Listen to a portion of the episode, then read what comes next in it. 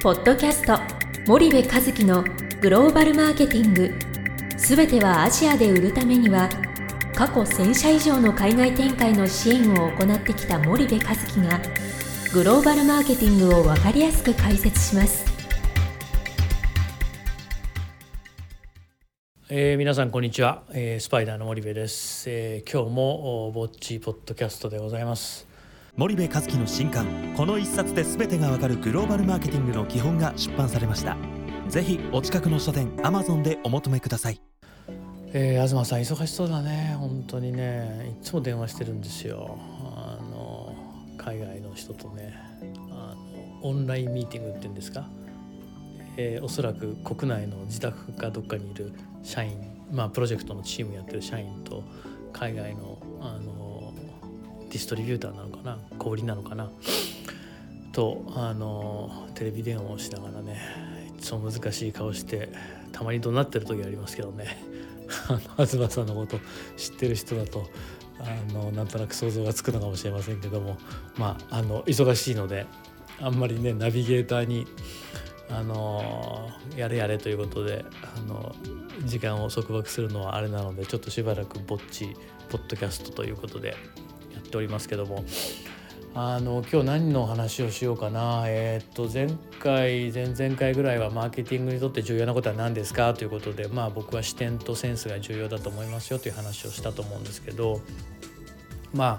じゃあその話の続きということで僕ねもう一つ重要なことがあるなと思ってていろんなそのグローバルのアジア新興国市場のプロジェクトやってて思うのがねあの日本企業のこれいけない癖なのかもしれないんですけどそのまあまあそうは言ってもっていう言葉があると思うんですけどねまああのまあまあそうは言ってもやっぱりこうしましょうよと。いうことが非常にその新興国事業をやる中でプロジェクトやる中で大きく出てきててあのマーケティング上戦略上こうすべきだっていう結論がその理論的に出てるのに、え、まあ今までやってきたことはこうだし現状はこうだからまあまあそうは言ってもこうしましょうっていうそこに突然非合理がこう持ち込まれてしまうっていうそういうことっていうのが日本の組織というか社会企業非常に多くてこれあのアメリカ的なあの組織というか企業の場合は基本的にそのビジネスに非合理は持ち込まないのでその極力ビジネスから非合理をこう、まあ、あの排除するっていうえー、傾向が強い、まあ、もちろんあの全てのアメリカ企業がというわけではないけども先進的なグローバル企業って言った方がいいですかね。先進的なグローバル企業はその強さって何なんだろうっていうことをずっとこう研究してるとですね彼らの強さってそのスキルセットみたいなところの強さはもちろんそうなんだけどもそのルールがあるんですよね。物事をこう遂行していく時の。でその時にその非合理を絶対に持ち込まないっていうことであのいかにこう全てを合理的にあの進めるかっていうもうそこのチョイスなんですよね。人間って選択肢迷うわけで。でその時にどっちが合理的かっていうことで全部決めていくっていうこれが先進グローバル企業でその時にその日本の社会って何かこうまあまあそうは言ってもっていう言葉がその何かを決断しようとする時に非常に多く出てきてしまっていて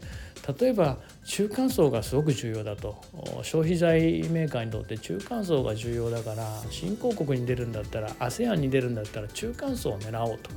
で中間層を狙うための商品であったり価格であったりチャンネルであったりプロモーションであるべきだっていうことは賢いですからね。皆さん頭では理解している。しかしながらまあまあそうは言ってもやっぱり我々が日本で培ってきたこの高付加価値の製品を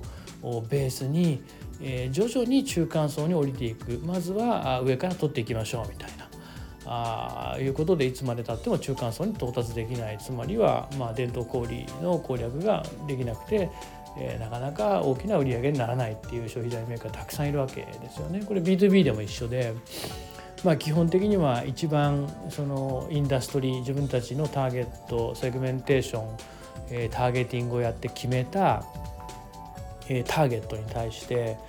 えー、一番ここが大きくてうまみがあると自分たちやるべきだっていうターゲットがあるにもかかわらずやっぱり、えー、商品を変えたくない、変えるためには労力がかかる価格を下げれない、まあ、いろんな理由を持ってきてですね、えー、それをこう後回しにして今のまんまでできるところからまずやろうっていうそういう結論になるわけなんですよね。で今のままでできることからまずやろうなんだったらまあそもそも新興国は手を出すべきじゃなくて新興国って大きく何かを変えないとやっぱり前に進めない市場なのでそのこのまあまあそうは言ってもっていうことをねいかにビジネスのその選択をするシーンから、覗けるかっていうことがね僕はやっぱりそのマーケティングにとってすごく重要なことでせっかくマーケティングリサーチやってもですねまあまあそうは言ってもが出せるんだったらその非合理を持ってこれるんであれば何のためのマーケティングなのかがよく分からなくなってしまうのでやっぱりその日本のねあの古き悪しき習慣を排除するとビジネスからは非合理を取っ払うと。いうことが重要なんじゃないかなというふうに思います。はい、えー、それでは皆さんまた次回お会いいたしましょう。本日のポッドキャストはいかがでしたか？番組では森部和樹へのご質問をお待ちしております。皆様からのご質問は番組を通じ匿名でお答えさせていただきます podcast アットマーク spy dergrp.com ポッドキャストアットマークスパイダー grp.com までたくさんのご質問をお待ちしております。それではまた次回お目にかかりましょう。ポッドキャスト森部和樹のグローバルマーケティング。